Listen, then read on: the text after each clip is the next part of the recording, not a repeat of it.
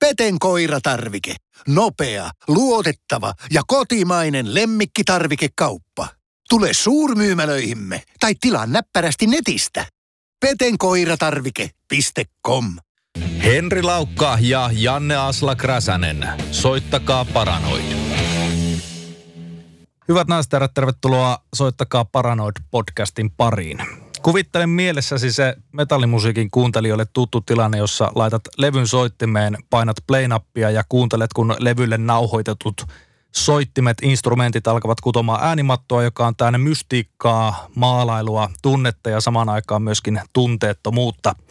Rahiseva tai joissain tapauksissa brutaalin luonnottomaltakin kuulostava ääni laulaa tai moni mielestä jopa huutaa ilmoille julistusta väkivallasta, kuolemasta ja kadotuksesta. Black metallia parhaimmillaan. Tämä ääni kertoo, että turha paeta, sillä täältä tulee saatana ja rankaisee. Tai tulkinnasta riippuen jopa pelastaa taivaan valheelliselta utopialta – Tunteiden luomat kylmät väreet kulkee pitkin selkäpiitä, mutta kuunneltava on sillä jokin tuossa kaikessa ruokkii mieltä, jokin tässä sanomassa herättää tunteita. Pääkalloja, pentagrammeja, kuolemaa ja kadotusta, noitia, tarinoiden hirviöitä, pimeää ja synkkää elämää. Tosissaan ja paatoksella tehtyy tulkintaa ihmisluonnon pimeästä puolesta. Voimista, joita me ei ehkä täysin ymmärretä, mutta joihin halutaan uteliaisuuksissamme kosketus, jonkunnäköinen edes uteliaisuuksissa tai peloissaan. Me kaikki ollaan joskus pelätty kyllä pimeää, mutta tun- tunteneet samalla halua luoda sinne valoa, kurkistaa verhon taakse ja nähdä, että mitä siellä piileksii. Okkultismia, satanismia ja muita jopa uskonnollisia teemoja on esiintynyt musiikissa kautta aikojen. Sen nyt tiedetään historiasta – oli sitten kyse meidän esi-isien uskontoihin pohjaavista poppamiehistä, shamaaneista, noita rumpuineen ja henkimaailmaa viettelevine tahi karkottavine tansseineen. Tai sitten Louisianan soilta kumpuavista bluestarinoista, jossa rämeillä asuu voodoo-pappeja sekä papittaria ja tieristeykseen manattu paholainen kauppaa menestystä soittajan sielun hinnalla.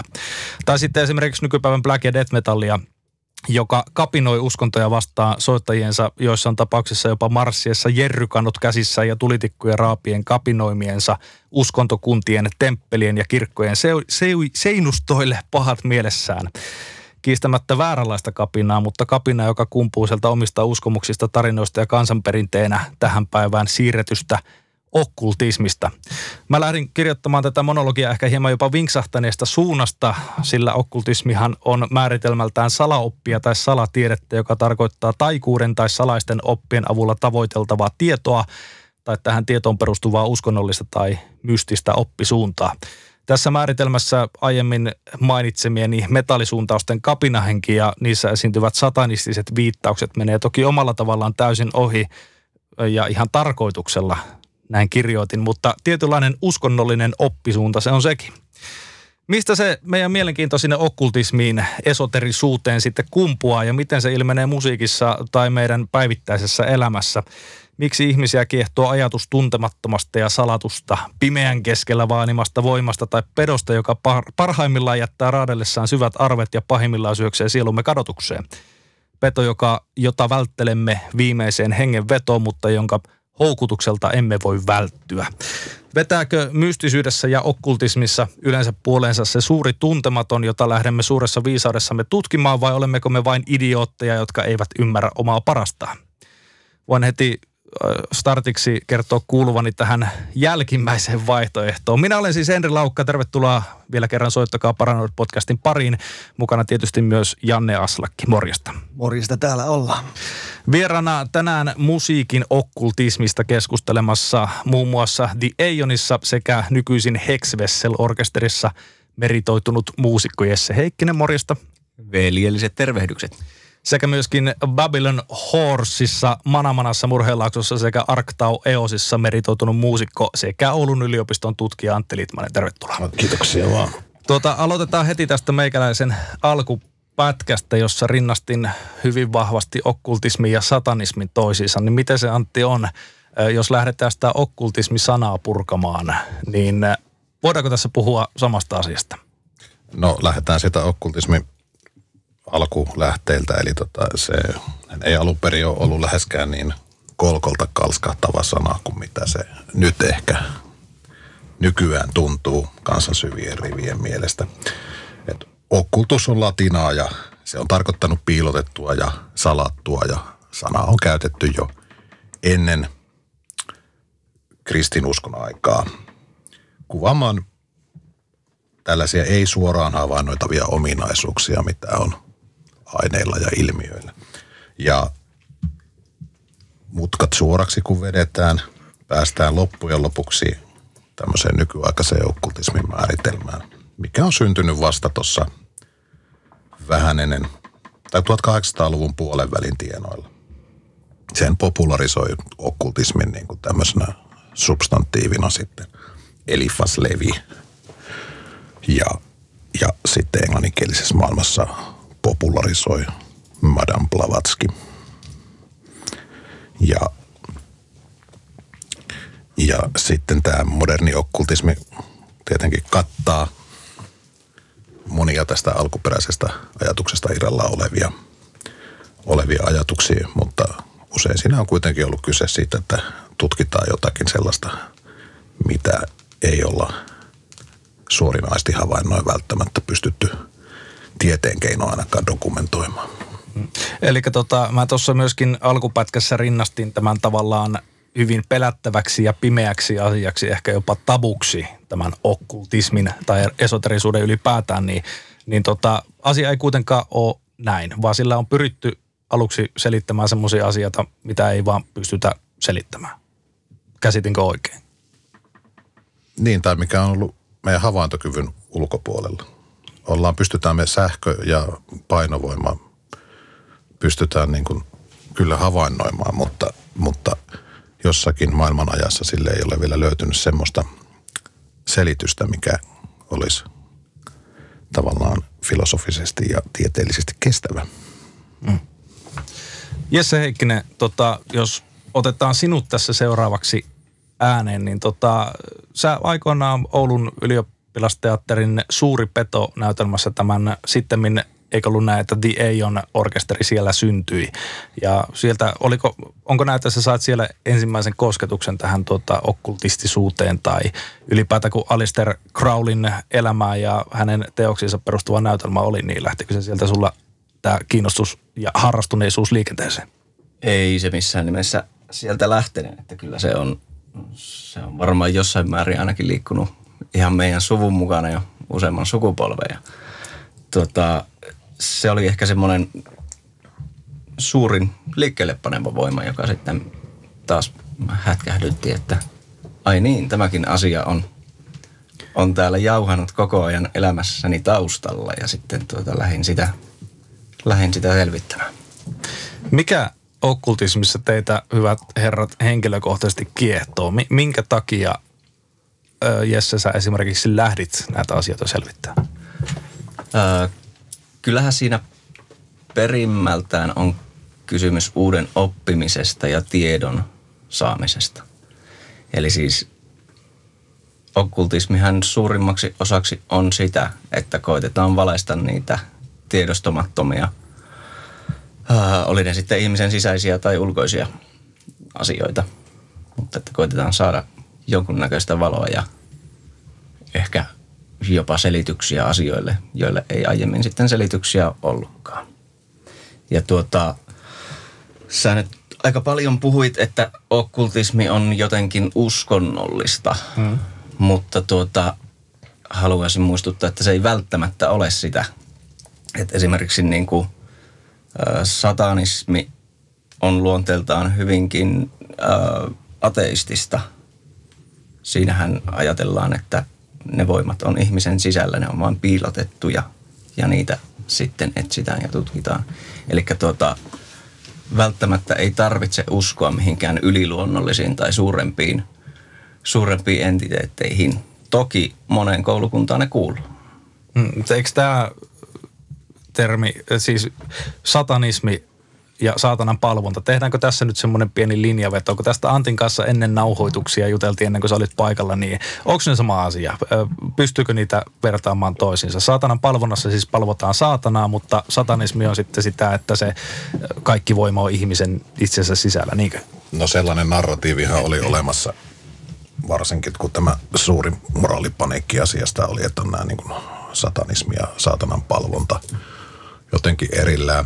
Mutta nyt kun on tavallaan jo niin monenlaista satanismia ja saatanan palvontaa, niin mä näkisin, että se rajapinta on pikkasen liukuvampi. Että jos me ajatellaan toisella suunnalla, että on tämmöinen niin kuin jonkinlainen teistinen satanismi ja sitten tällainen puhtaan ateistis filosofinen, moralistinen tai antimoralistinen satanismi, niin, tota, niin mä luulen, että sitä alkaa olla jo niin paljon semmoisia variaatioita välissä, että on, on toisaalta sellaista satanismia, mikä määritelmällisesti on tavallaan saatanan jonkinlaisen ulkoisen voiman palvontaa, mutta sitten toista siihen saattaa liittyä hyvin monimutkainen teologia tai, tai oppi, oppikehys. Et mun mielestä se, niin se jako on aikansa elänyt, mutta ehkä me ollaan semmoisessa siirtymävaiheessa, että me odotellaan vielä, että mikä on semmoinen seuraava järkevä terminologinen linjanveto. Niin, ja me ollaan ehkä vähän unohduttu vellomaan tuonne satanismiin, koska aika harvoin me pidetään mielessä, että esimerkiksi iltapäivälehdistähän löytyy horoskooppiosioita, jotka on ihan täyttä okkultismia. ja jooga, jota moni harrastaa, niin sehän on intialaista mystiikkaa. Okkultismia siis sekin. Niin. Ja sitten tämä tota, suosiossa oleva itämainen kokkailu. Sekin, sekin on. Taisi olla Simpsoneissa jossakin, missä tota, lueteltiin tämmöisen paholaisen työkaluihin. itämaalainen, itämainen keitti. Mä oon aina miettinyt tuossa tota, tuon niin kuin, ateistisen satanismin semmoista niin teistisyyttä, että mitä totta sillain mieltä siitä, että kun esimerkiksi niin tämmöinen jos mennään vähän niin kuin musiikin puolella, tämmöinen perinteinen tavallaan satanismi ja black metal, mikä varmaan niin molemmat tuli sillä skeneelle ehkä yhtä aikaa suurin piirtein, tai semmoiseen niin yleiseen tietoisuuteen.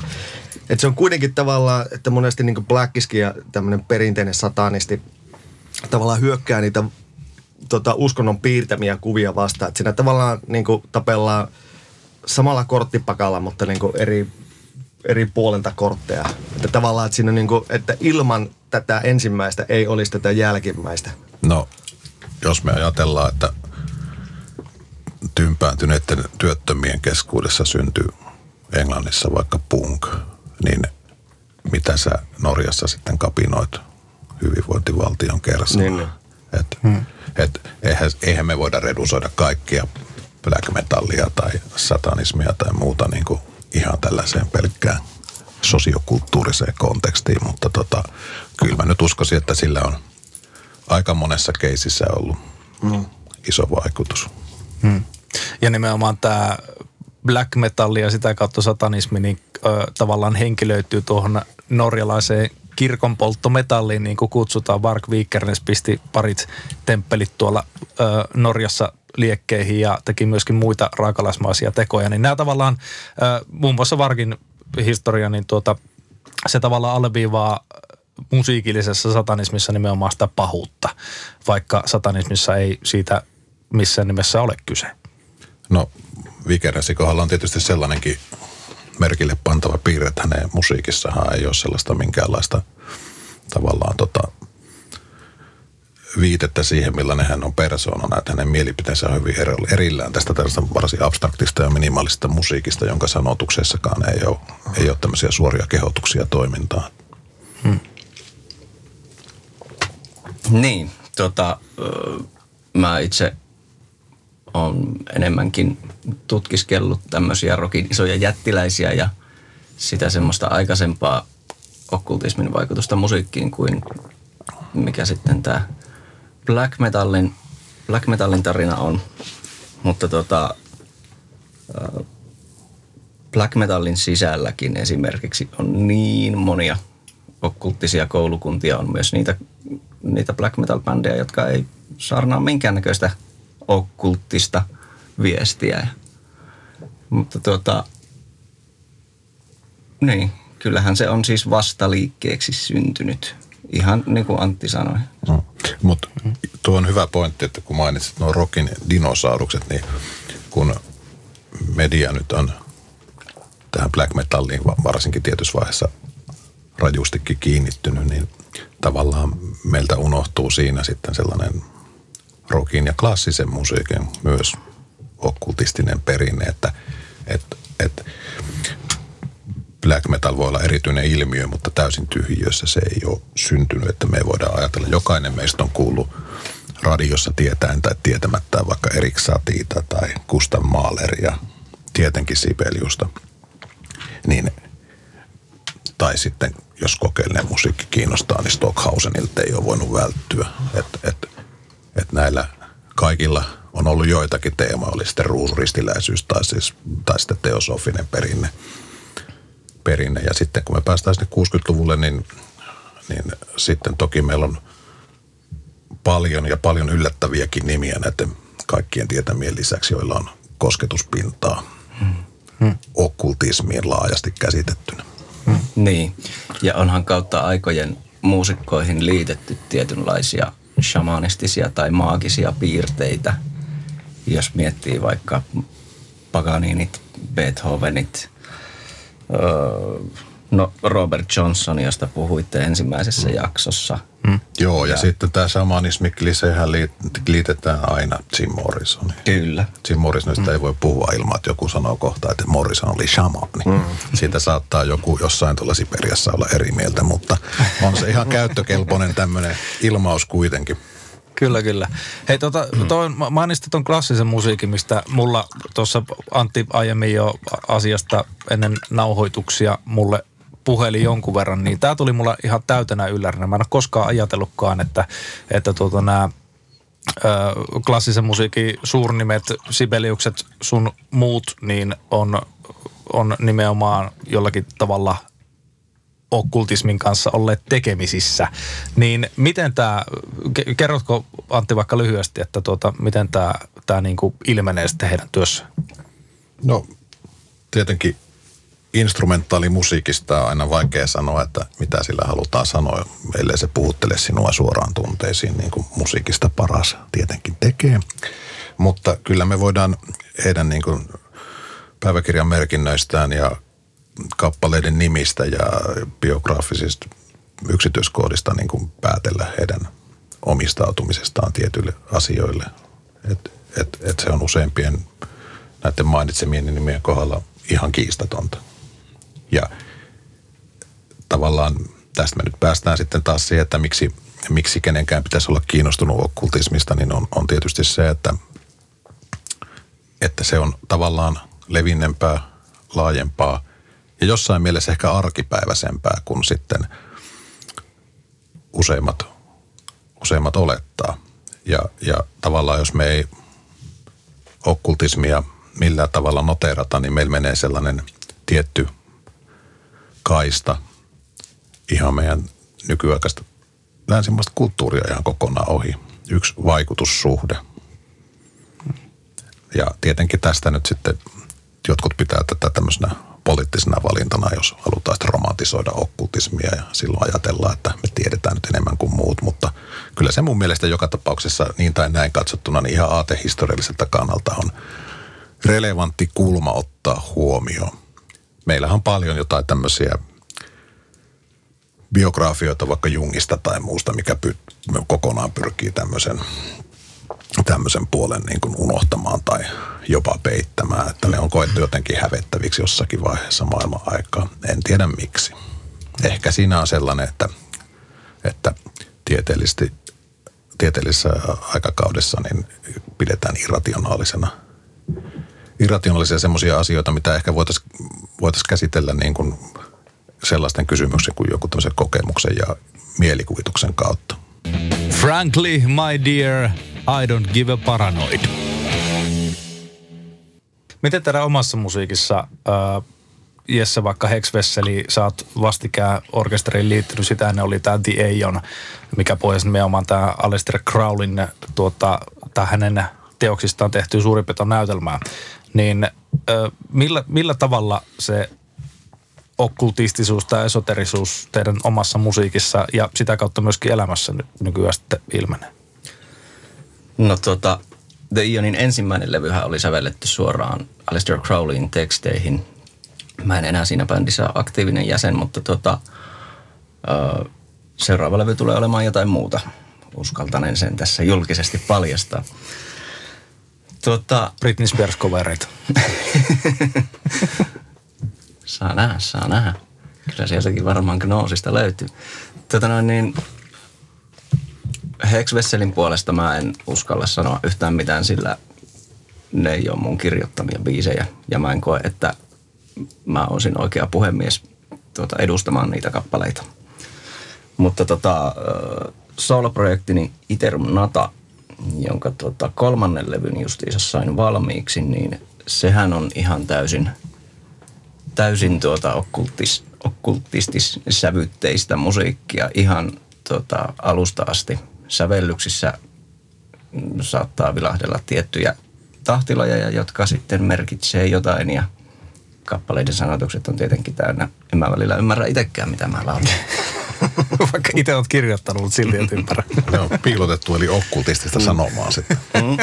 ja sanan varsinaisessa merkityksessä. Kyllä. Miten Antilla Babylon Horsea ja ää, mä nyt unohin Arktau Eos, mm. näinhän se oli. Ja sitten tota Manamanat ja Murhealaksot myöskin siellä taustalla, jossa kaikissa on jonkunnäköistä okkultisti, okkultismia ollut, ollut mukana, kun biisejä työstetty, niin, niin onko se jotenkin, oliko sä jo ö, okkultismista kiinnostunut, kun lähdit näihin orkestereihin soittamaan, vai onko ne muovannut sitä sun kiinnostusta vaan, kun nykyään kuitenkin väitöskirja ajasta teet? No kyllä se, niin kuin Jesselläkin, niin kyllä se on tullut ennen musiikkia, että on hyvin vaikea erotella sitten, että minkä verran tutustuminen maailman musiikkikulttuuriin on sitten muovannut sitä johonkin suuntaan, että on se voinut jossakin vaiheessa sitä ehkä jollakin tavalla vahvistaa, mutta, mutta kyllä mielenkiinto on ollut. Ehkä sitä on ajautunut soittamaan sellaisten ihmisten ja kanssa, jotka, joilla on jotain mielenkiintoa tällaisiin asioihin. Sitten tietysti on eri se, että, että onko musiikki niin kuin kertovaa, jollo, jossa kerrotaan historiallisista tapahtumista tai pyöritellään tämmöisiä ajatuksia, vai onko sillä sitten jonkinlainen tämmöinen, tämmöinen tota, maaginen tarkoitusperä, että, että sellaista varsinaista, mun nähdäkseni sellaista varsinaista rituaalimusiikkia, sitä on loppujen lopuksi aika vähän, jolla on, niin kuin, on, on tämmöinen latentti Meidän varmaan kannattaa nyt vähän selkeyttää tuota magia-termiä tässä yhteydessä, koska se on kuitenkin aika olennainen osa okkulttista musiikkia. Magiallahan ei siis missään nimessä tarkoiteta tämmöisiä lavatemppuja, vaan se on, äh, sillä pyritään muuttamaan luonnon voimien avulla joko luontoa tai tietoisuutta saamaan aikaan muutosta. Ja musiikin näkökulmastahan se sitten tarkoittaa sitä, että ääniaaltoja muovaamalla pyritään aiheuttamaan muutos. Oli se sitten joku tietynlainen tunnetila, minkä sä siitä musiikista saat, tai sitten joku ihan täysin erillinen tajunnan taso, mitä se saattaa olla. Joo, mä lähtisin oikeastaan sellaisesta ajatuksesta, että, että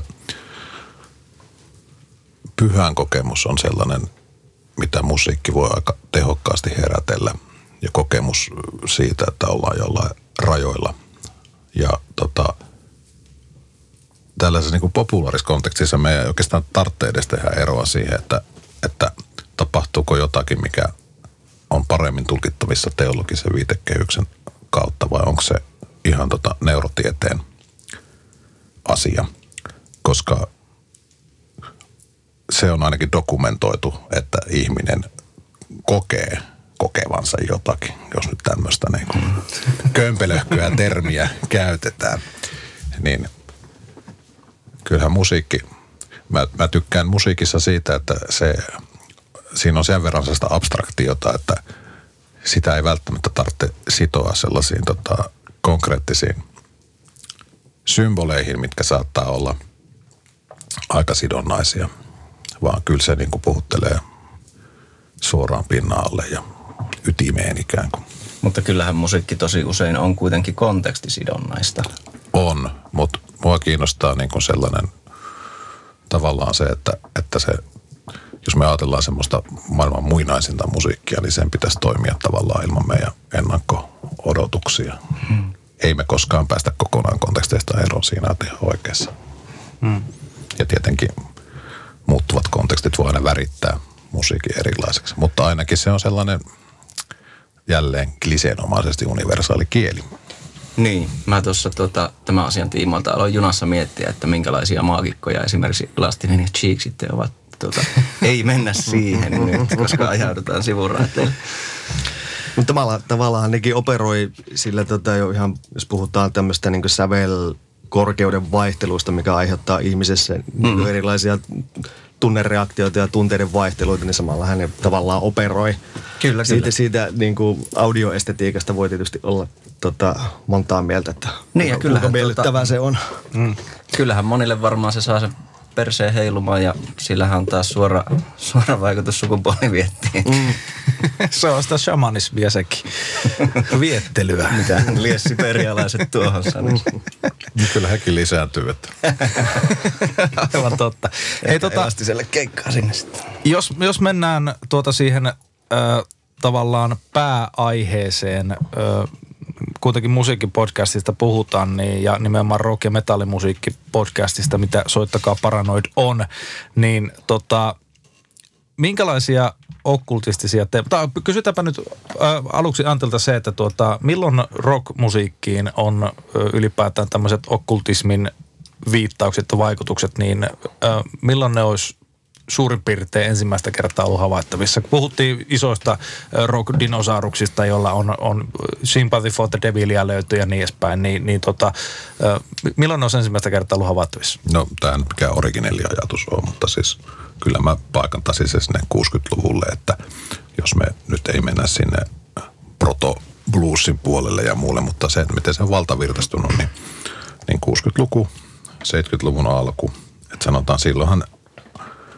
räjähdyksen omaisesti niin kuin tapahtui tämmöinen okkultistinen herääminen musiikissa ja siihen on useita syitä, joista yksi on tietysti se, että, että lopulta rupesi tulemaan näitä itämaisia guruja, guruhahmoja länteen. He olivat niin kuin saavutettavissa.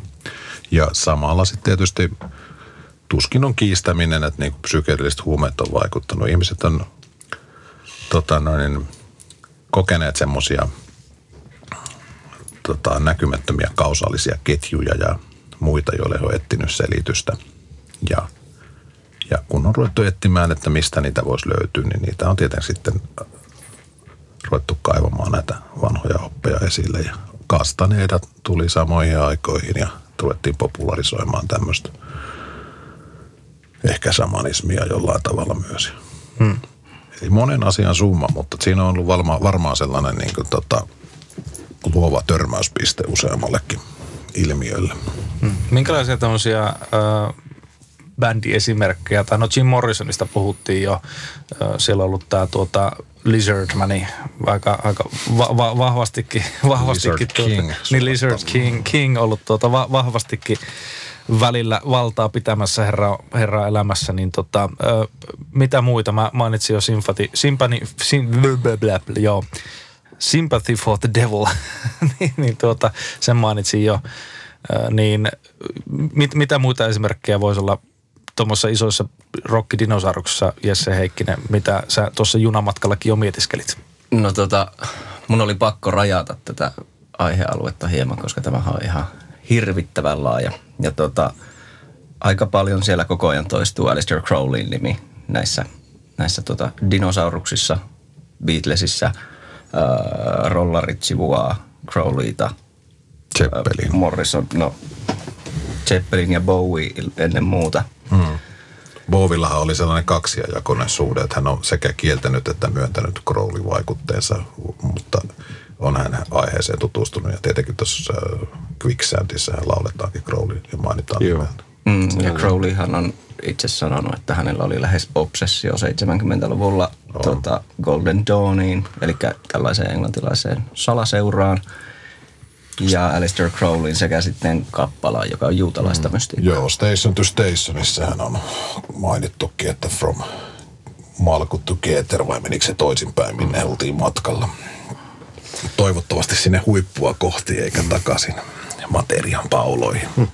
Mutta tuota, toi 60-lukuhan oli sinänsä tosi hedelmällistä aikaa tällaisille okkulttisille ajatuksille, varsinkin tolle Crowleyn telemafilosofialle. Ää, hipit aika äkkiä otti siitä vaikutteita, koska siellä oli niin paljon yhtymäkohtia. Siis Crowley puhuu uudesta aikakaudesta, joka meni hyvin yksin tämä Age of Aquarius-ajatuksen kanssa. Sitten tota, hän oli hyvin myötämielinen huumeisiin sekä vapaaseen seksiin. Niin tota, mikäs, mikäs siinä sitten hipeillä? Että Hmm. Niin, Ja- kyllähän Crowley on taas, taas tällainen klisee, mitä aina kuullaan, mutta että aika prototyyppinen rock-hahmo ollut. Mikä tietysti täytyy muistaa, että Cro- Crowley pystyy myös olemaan hyvin tota, tämmöinen häkellyttävän, miten sanoisi, kyllähän hänen niin disipliiniä löytyy myös ihan uskomattomia määriä, että, että jos, jos niin kuin hedonismiakin niin vastapainoksi. Ja se hedonismi on varmaan tuossa semmoinen, niin jos ajatellaan 60-luvun länsimaista yhteiskuntaa, eli valkoiset keskiluokkalaiset skidit yhtäkkiä jotenkin semmoisen niin sodan jälkeisten ja itse asiassa niin Vietnamin sota oli siinä niin oven takana, mutta mut tota sellainen yhtäkkiä niin kuin herää siihen, että perhana viekö nyt jotakin muuta. Mm, ja Eli sitten- tavallaan ilmiö, mikä on sitten kymmenen vuotta myöhemmin oli sitten tavallaan materialisoitu ehkä niin kuin punkkina. Mm. Si- sen jälkeen sitten taas jonakin muuna. Että, että oli kuitenkin sellainen lyhyt aika, että jos tota Satanic Bible tuli mitä 66. Olisiko ollut jo? Äh, Sgt. Pepper, jonka kannesta löytyy sitten Alistair Crowley 67. Mennään viisi vuotta eteenpäin, ollaan täysin jo tämmöisessä niin tavallaan niin kuin, ihan niin kuin nenät valkoisena hedonismissa takas. Et, että ollut semmo, semmoinen niin herätys, joka kesti ehkä muutama, tai semmoinen tavallaan buumi melkein. Mm. Mm. Siinä on ollut sitten monta sellaista katalyyttiä LSDtä alkaa. Että. Niin, se varmasti auttoi, että LSD oli laillista siihen. Joo, ja sitten kuinka nopeasti ihmiset sitten kuitenkin länsimaiset skidit kyllästy siihen, että ennen, mennään ainakin vuoteen 72, niin ei ketään enääkin, od, o, vähän niin kuin odotellaan jo diskoa. Mm. Eikö tässä nyt voi vaan niin heiluttaa persettä ja vettää kokaiinia ja No no, se niin niin- unohdetaan tuo niin. niin. tähtihölynpöly tuo. No siinä on niinku ehkä huomattavissa semmoinen, semmoinen trendi, että tajunnan laajennus on tota, muodostunut liian laajentavaksi, niin sitten on tota, keskitytty tämmöiseen tota, suoraviivaisempaan vauhittavaan toimintaan. Onko esimerkiksi Osi Osbornella sitten ollut näin niin kuin metall, metallipuolella jonkunnäköisiä okkultistisia yhteyksiä? Kuitenkin Mr. Crowley löytyy herran biisi, biisi Niin. valikoimasta, niin, Niin, rhymes with holy. niin. Osilla ollaan väärin siinä, vaikka on engelsmanni.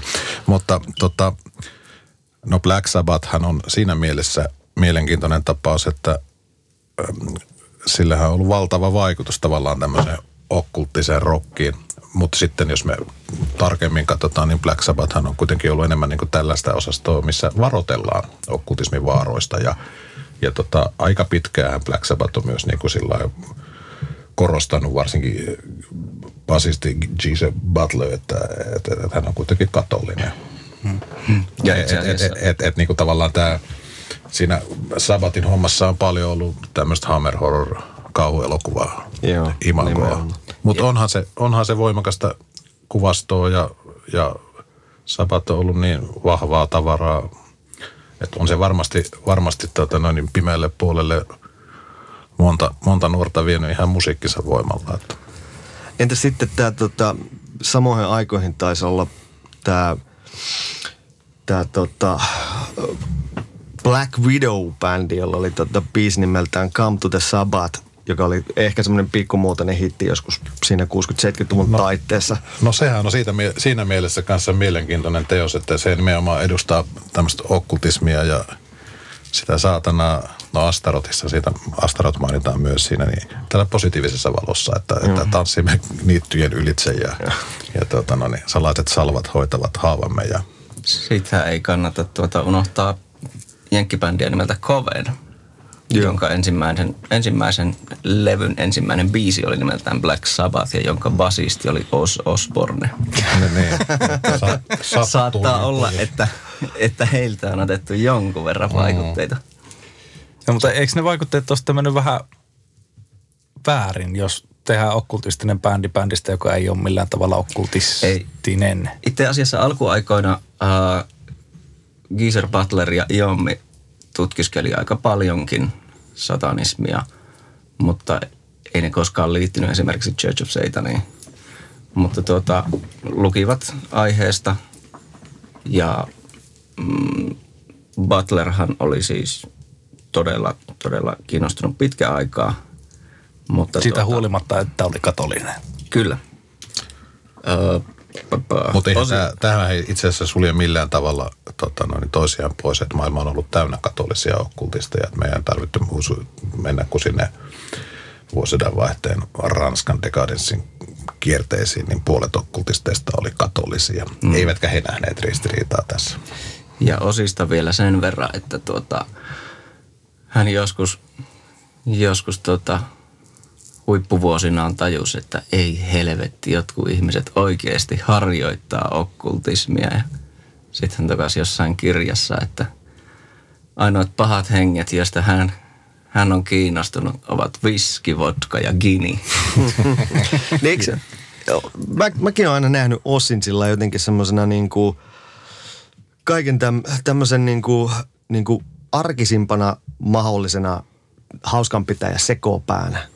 Niin. Joka on ollut sitten tämmöisen tavallaan niin kuin entiteetin nimeltään Black Sabbath, niin sitten keulakuvana, joka on kuitenkin pitänyt sitten ristejä oikeinpäin ja koko ajan puhunut sen tota, tavallaan sen äh, tyrmänneen ni, niitä tavallaan satanismi tota, sitä labeliä mitä, ja viittaa mitä niiden päälle on aseteltu. Että ei, me, me ollaan vaan niin kuin periaatteessa viihyttäjiä. Ja median voima on niin valtava, että kun siellä on yksi päässyt sitä jossakin vaiheessa pimeyden prinssiksi kutsumaan, niin sehän on... Niin ja sehän oli levyyhtiön päätös laittaa se helvetin iso väärinpäin risti siihen ekaan levyn mm. tuota, kansi, kansipapereihin. Joo. Joo. Kohu, kohu lisää myyntiä. Niinpä. Näinhän Mutta sitten täytyy sanoa tuosta vielä, tuo Black Widow on siitä, siinäkin mielessä mielenkiintoinen, että sitten sitä käytti keppihevosena myös okkultistit itse, että niin kuin Alex Sanders, joka oli tämmöinen itse julistautunut Englannin noitien johtajaksi, niin tota, hänhän tota, toimi jonkinlaisena tällaisena tota, konsulttina sitten Black Widowille ja sai siinä tietysti oman, oman sortistaan gloriaa, että hän oli tämmöinen hyvin varhaisessa vaiheessa mediatietoinen okkultisti, näyttävä hahmo. Hmm. Varsin viihdyttävä hahmo. Osin ja lemmyn ja paranoidin nimeen. Hei, tota, mun on pakko palata vielä, tuli tässä ihan yhtäkkiä mieleen, niin tota, tonne ö, Led Zeppelin, josta, joka aiemmin sivumennen mainittiin, niin tota, ö, tämä levyjen väärinpäin soittaminen. Ja sieltä kun löytyy näitä mukavia piilotettuja viestejä ja sitten näitä viestejä syytetään, että ne aivopesee nuoria, niin esimerkiksi Stairway to Heavenissähän on tämä yksi säkeistö, josta, josta tuota, ilmeisesti löytyy jotain tuollaista tollaista tota, piilotettua viestiä. My sweet Satan. niin, niin, nim- nimenomaan tämä. Tota- Niin, mitä mieltä olette siitä, Jesse Heikkinen? Öö, tämähän varmasti on lähtöisin siitä, koska Jimmy Page on jatkuvasti tuonut ilmi sitä, että hän on telemiitti. Hän siis seuraa tätä telema, telemafilosofiaa. Ja tota, kolmoslevyyn oli levyihin kaiverrettu Do What Thou Wilt, joka on siis suoraan Crowley, Crowley-sanastoa. Ja tuota, neloslevyn kannessa oli tarotkortti Hermitistä, heidän oma versionsa, plus sitten, että siellä oli nämä mystiset omat logot näistä soittajista, niin kyllähän siinä varmasti aika moni, aika moni saattaa alkaa ajattelemaan, että nyt nämä kaverit on mukana jossain vakavassa. Mitä niihin viesteihin itse tulee, niin mä en ole kyllä kuullut yhtään semmoista vakuuttavaa, vakuuttavaa tota no niin, takaperin soitettua viestiä, mikä niin kuulostaa siltä, että se on tietoisesti tehty ennen kuin sitten sen jälkeen, kun tästä nousi kohu ja ihmiset sai päähänsä tähän loistava idea, että ruvetaan laittamaan. Jimmy Page sanoi tuossa pari vuotta sitten haastattelussa, että mitä helvettiä te oikein luulette? Luuletteko te, ettei se olisi tarpeeksi vaikea kirjoittaa oikein päinkin se kappale? yksi ainoa, tai että yksi semmoinen takaperi, vakuuttava takaperin viesti tulee mieleen, että se Juisen Heavydikkarin vuorisaarnassa, jossa on takaperin pistetty että te luulette, että tässä puhuu saatana, mutta minä olen vain Sunkvist. Niin kyllähän se, kun me tehdään aika rajuja oletuksia niin ihmismielen kyvystä tulkita tuota audiodataa, jos me kuvitellaan niin nämä 80-luvun moraalipanikin kourissa kouristelevat ihmiset, että, että, että jotakin siinä seasta kuuluvaa viestiä, joka tulee takaperin. Meidän aivot välittömästi ottaa siitä vastaan sanoman, että tapa itses. Niin, niin. Että miten realistiselta se nyt kuulostaa. Niinpä. Meidän pitää pistää tämä podcasti sitten Henkka tuota väärinpäistä. Niin tässä jotakin niin piiloviestiä?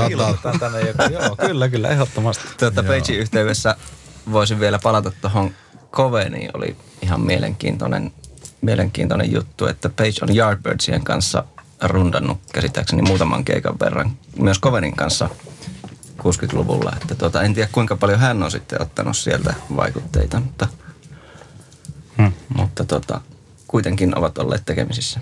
Okei. Okay.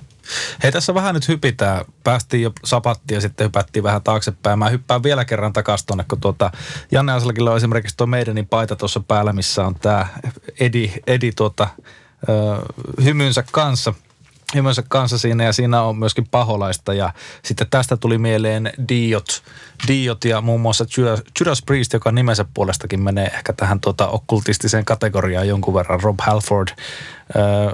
Löytyykö tuosta tuon ajan metallimusiikista, Diosta ja muista, niin löytyykö sieltä paljon tämmöisiä ihan tosissaan otettavia okkultistisia viittauksia, jotka ei ole ihan vaan semmoista pälliimattu, että nyt on, halutaan vaan niin kuin vähän markkinoida levyä paremmin? No mulla on semmoinen mielikuva, että Bruce Dickinson ja Ronnie James Dio on historiasta kiinnostuneita herrasmiehiä, jotka on siltä pohjalta käsitellyt näitä aiheita jonkin verran kappaleissaan, mutta varsinkin Dickinson, mutta, mutta jos me puhutaan, mikä niiden kappaleiden intentio on, niin tuskinpa siellä on mitään käännytystarvetta millekään. Että enemmän on todettu, todettu, että tällaisia hahmoja ja asioita on ollut historian varrella ja ne on mielenkiintoisia. Dickinsonhan itse asiassa vuonna 2008 laittoi ilmoille Chemical Wedding-elokuvan, joka kertoo uudelleen syntyneestä Alistair Crowleysta. Hmm. Ja siis Dickinson on kyllä perehtynyt ja ihan avoimesti kertonut tästä, mutta ei ole koskaan itse sanonut ollensa mikään harjoittaja. Hmm. Eikö tota, jos olette nähnyt tämän tota Veljet dokkari Sielun veljestä, missä tota, öö, aika selvästikin erinäistä nautintoainetta tota, keuhkoihinsa tota, imaissut ö, Jukka Orma kertoo siitä, että miten, miten Afrikassa on kieliä, jossa, jossa muusikko tai soittaja tarkoittaa myös tarinankertojaa, kenties pappia tai lääkäriä. Niin miten tässä niin kuin, metalli- tai ylipäätään populaarimusiikissa, niin onko tämä, niin kuin, tämä on niin kuin aika yleistä, että tämä niin kuin, tavallaan – kerrotaan näistä ilmiöistä sen kummemmin, että siellä on mitenkään nimenomaan tätä käännytystarvetta. Niin kuin Iron Maiden on varmaan hyvä esimerkki siitä, että tavallaan mm. kerrotaan tarinoita, missä on, missä on tota, pirua ja jumalia ja enkeleitä ja, ja tämmöistä niin aika bi, bibliaanistakin osasta. Siellä on ikarukset, siellä on kaikki tämmöiset. Et, et, no enemmän se osoittaa niin kuin perehtyneistä maailman mytologioihin, että mm että en mäkään ole sillä koskaan kokenut, niin kuin Iron Maiden ei ole kutsunut minua alttarille. Ja on, onko se niin kuin edes musiikin varsinaisesti niin kuin tehtäväkään muu kuin kertoa näistä tämmöisistä asioista?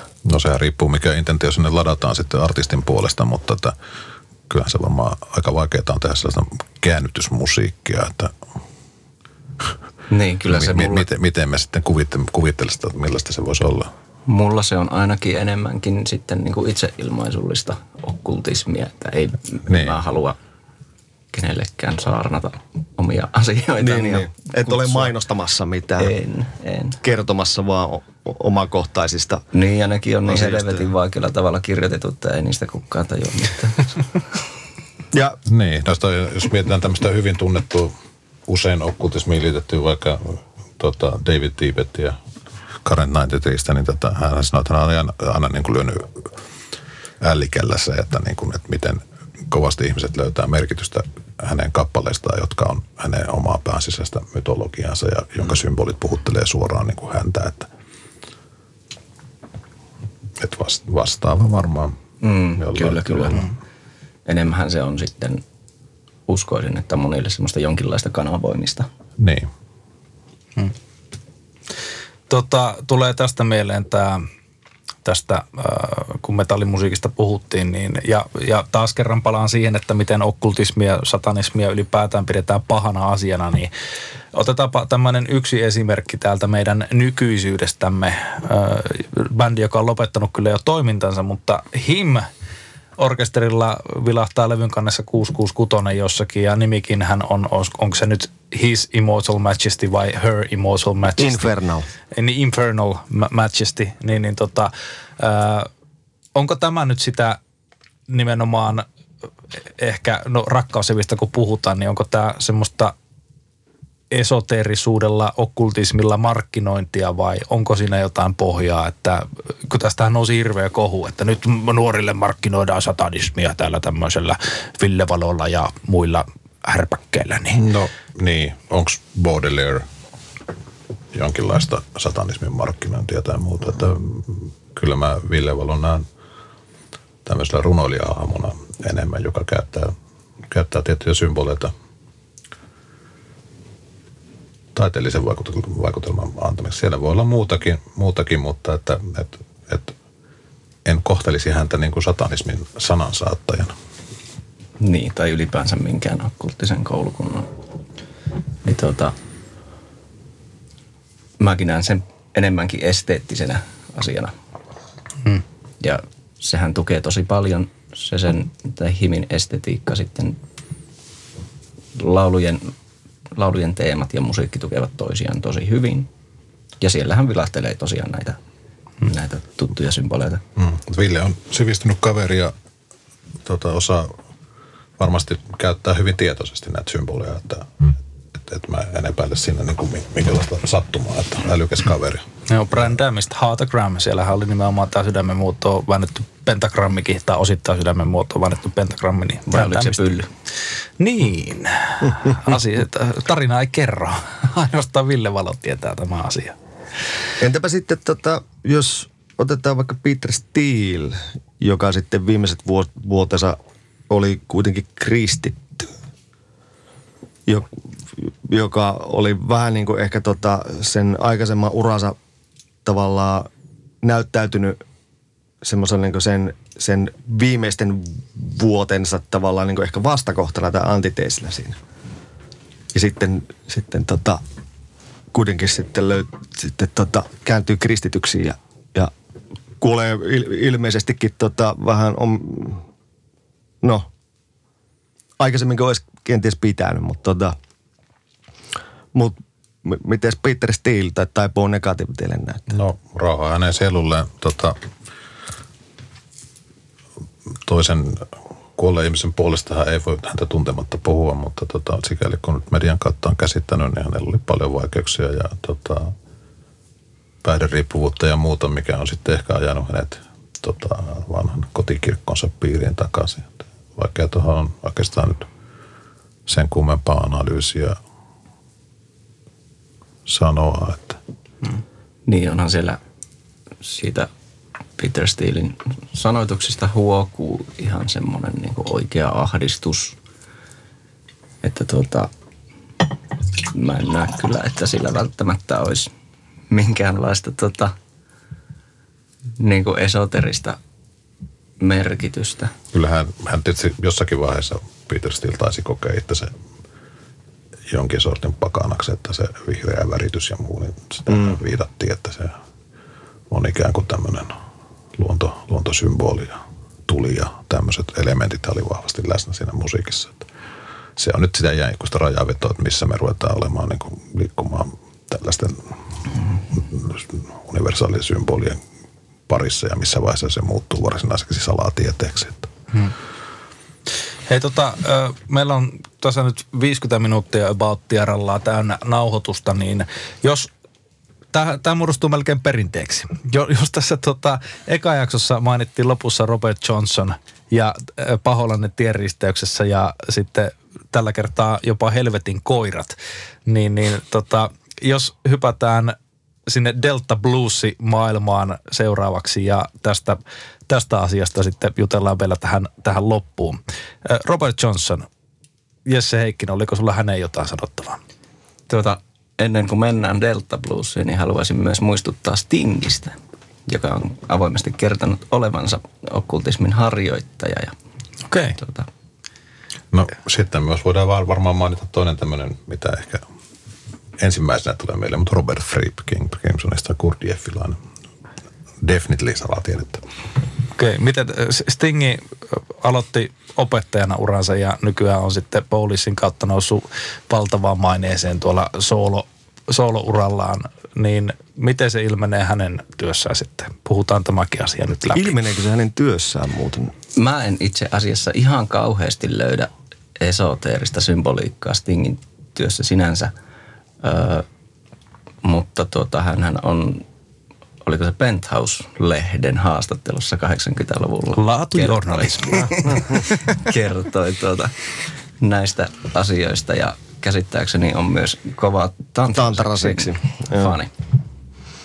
No niin, eli tätä kautta sitten, jos on horoskoopit ja kaikella maailman energiakivet ja sitten tämä kokkaamispuoli ja sitten vielä tantraseksi, niin kyllä porukat okkultismia teidänkin elämästä löytyy. Se on ihan varma.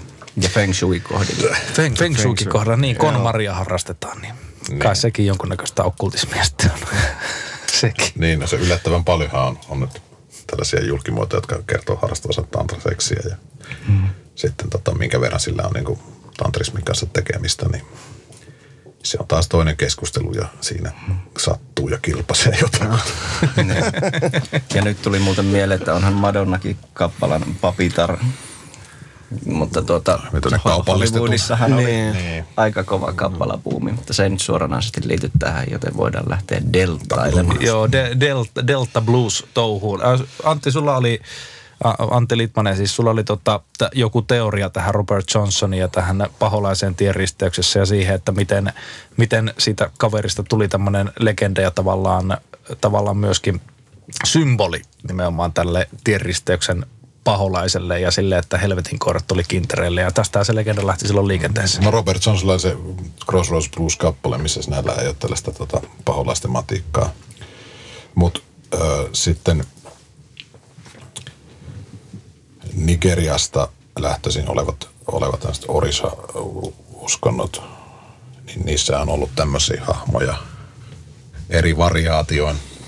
Ehkä niitä pitäisi pitää erillisinä, mutta kuitenkin niin kuin, se kantahahmo on esimerkiksi Elegua tai Eshu, joka on ollut tällainen vanhan miehen hahmossa ilmestyvä tienristeysten herra. Sitten jos me ajatellaan eurooppalaista historiaa, niin tieristeykset on aina ollut tämmöinen liminaalipaikka, minne muun muassa hirtetään ihmiset. Se on aina ollut niin kuin vaarallinen, vaarallinen kohtauspaikka, niin Hellhound on my trail, Crossroads Blues, tämä tausta, niin aika äkkiähän siitä saadaan tällainen tota, folk-legenda siitä, että, että nimenomaan ollaan paholaista menty tapaamaan sinne tienristeykseen. Ja kitaristin lahjat, niin kuin itse sanot, että hän tota, osasi, osannut edes sanotaan nokkahuilua soittaa, kunnes hän sitten yhtäkkiä palasi kahden vuoden katoamisen jälkeen loistona kitaristina. Ja sitten äkkiä joku tulkitsi tämän, että nyt on käyty sitten hieromassa kauppoja keskiyöllä tienristeyksessä. Musta tuntuu, että se on semmoinen folk-kulttuurallinen kompleksi, mikä meillä on käsillä tässä. Hmm. Ja tämä on siis ylipäätään tämmöiset legendat, nehän ruokkii ihan valtavasti mielikuvitusta ja, ja nimenomaan sitä äh, tuota, mielenkiintoa sitä kaikkea okkultistista kohtaan. Niin kuin mä siinä alun monologissa sanoin, että kun se pimeys on siellä, niin sitä halutaan katsoa sinne varjoihin ja pimeyteen, että mitä siellä nyt oikein piilee. Niin tämä ehkä perustuu johonkin tähän. Mm, Tota kyllä. tämmöiseen. Varmaan ihan niin kuin samasta ilmiöstä on kysymys, mitä Paganini kohtas aikoinaan, Jim Morrison kohtas. Mm. Että tota, jotenkin meillä on kauhean tarve mystifioida henkilöitä. Mm. Ja se on toistunut kyllä tosi paljon läpi, läpi historiaa. No, ihmiset rakastaa hyviä tarinoita ja jos mm. niissä on tämmöistä sopivaa draaman karta mukana, mikä tietenkin paholaisella ja kuutamolla saadaan mukaan, niin sen parempi. Kyllähän tuota Zeppeliniäkin syytettiin siitä, että he olivat menestyksensä ansanneet, koska olivat tehneet paholaisen kanssa sopimuksen ja sen takia sitten joutuivat maksamaan rumpalinsa verellä sekä laulajansa ää, pojan hengellä. Joo. Ja tämä on ihan luonnollista jatkumoa sitten taas tähän mytologiaan, jos me ajatellaan, että Zeppelin lainasi aika liberaalisti sieltä vanhoilta blues-muusikoilta, että se ei ollut heille suinkaan vieras maailma. Mutta voidaan vaan miettiä, että miltä sitten esimerkiksi Robert Blandista tuntuu, kun tuollaisia syytöksiä tulee. Näinpä. Aika ikävä. Onkohan Claptonikin maksanut poikansa sitten tota, verellä tämän tota, Crossroads-biisin coveroinnin? Mm. Niin. Itse asiassa tota, uh, Ginger Baker ainakin soitti aikoinaan tuossa uh, Graham, Bond. Graham Joo. Bondin Graham bändissä. Ja Graham Bondhan julisti olevansa Alistair Crowlin äpärälapsi. Ja Joo. hän oli, hän Joo. oli siis ihan täysin, täysin tuota, hän saarnasi Joo, ja, levyllä. ja hän, hän tota onnistui tekemään muun muassa sellaisen, että jatsmuulikko siis, niin tota, levytyssopimuksen ehtona oli, että levyyhtiö vuokraa hänelle tämmöisen temppelitilan, että, Aha. että, että tällainen alaviite pitäisi kaikkien saada sopimukseen. Kaikille oma temppeli. Ja Pagehän sinne tota Alistair Crowlin, eikö se ost, osti, ostiko se sen tota kartanon sitten? Tota, Bolskinen House Joo. Loch Nessin rannoilla. Mutta tota, oli kuulemma vähän turha rankka paikka asua. Siellä oli kaiken näköistä hässäkkää päällä.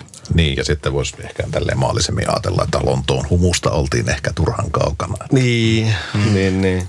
Mutta no, O, oliko tota, menikö se niin, että, että oliko Bonhamin kuolinpaikka myös se sama paikka? Mun Oliko ne siellä vailla? Ö, siis se oli kyllä Pagein luona, mutta mun muistaakseni se ei ollut Enää tuo. House. Joo. Kun Pagein luona se minunkin mielestä tota, oli. Olisiko se ollut dukaamassa. sitten se tornitalo Lontoossa? Joo. En muista kyllä tarkkaan. Hmm. Mutta joo, tuntemattomuudelle halutaan selitys ja yksi selityskeino sille on okkultismi ja, ja, ja tuota, ei se väärin ole, sanotaanko näin. ja, ja nimenomaan okkultismi ei sulje pois mitään uskontoja, niin kuin kato, katolisista puhuttiin ja siitä, mm. että, että ja Eikä myöskään ateismi. ei, ei myöskään sitä, ei missään nimessä, vaan silloin kun tutkitaan, niin tutkitaan. Nä, näin se vaan on. Hei, kiitoksia Jesse Heikkinen, kiitoksia Antti Litmanen, kiitoksia Janne Aslakki. Kiitos. Lyö mikit kiinni ja lähdetään dokaamaan, eikä lähetä. Kiitos. Hei, tähän jaksoon sitten piilotettu viesti, käypä etsimässä se.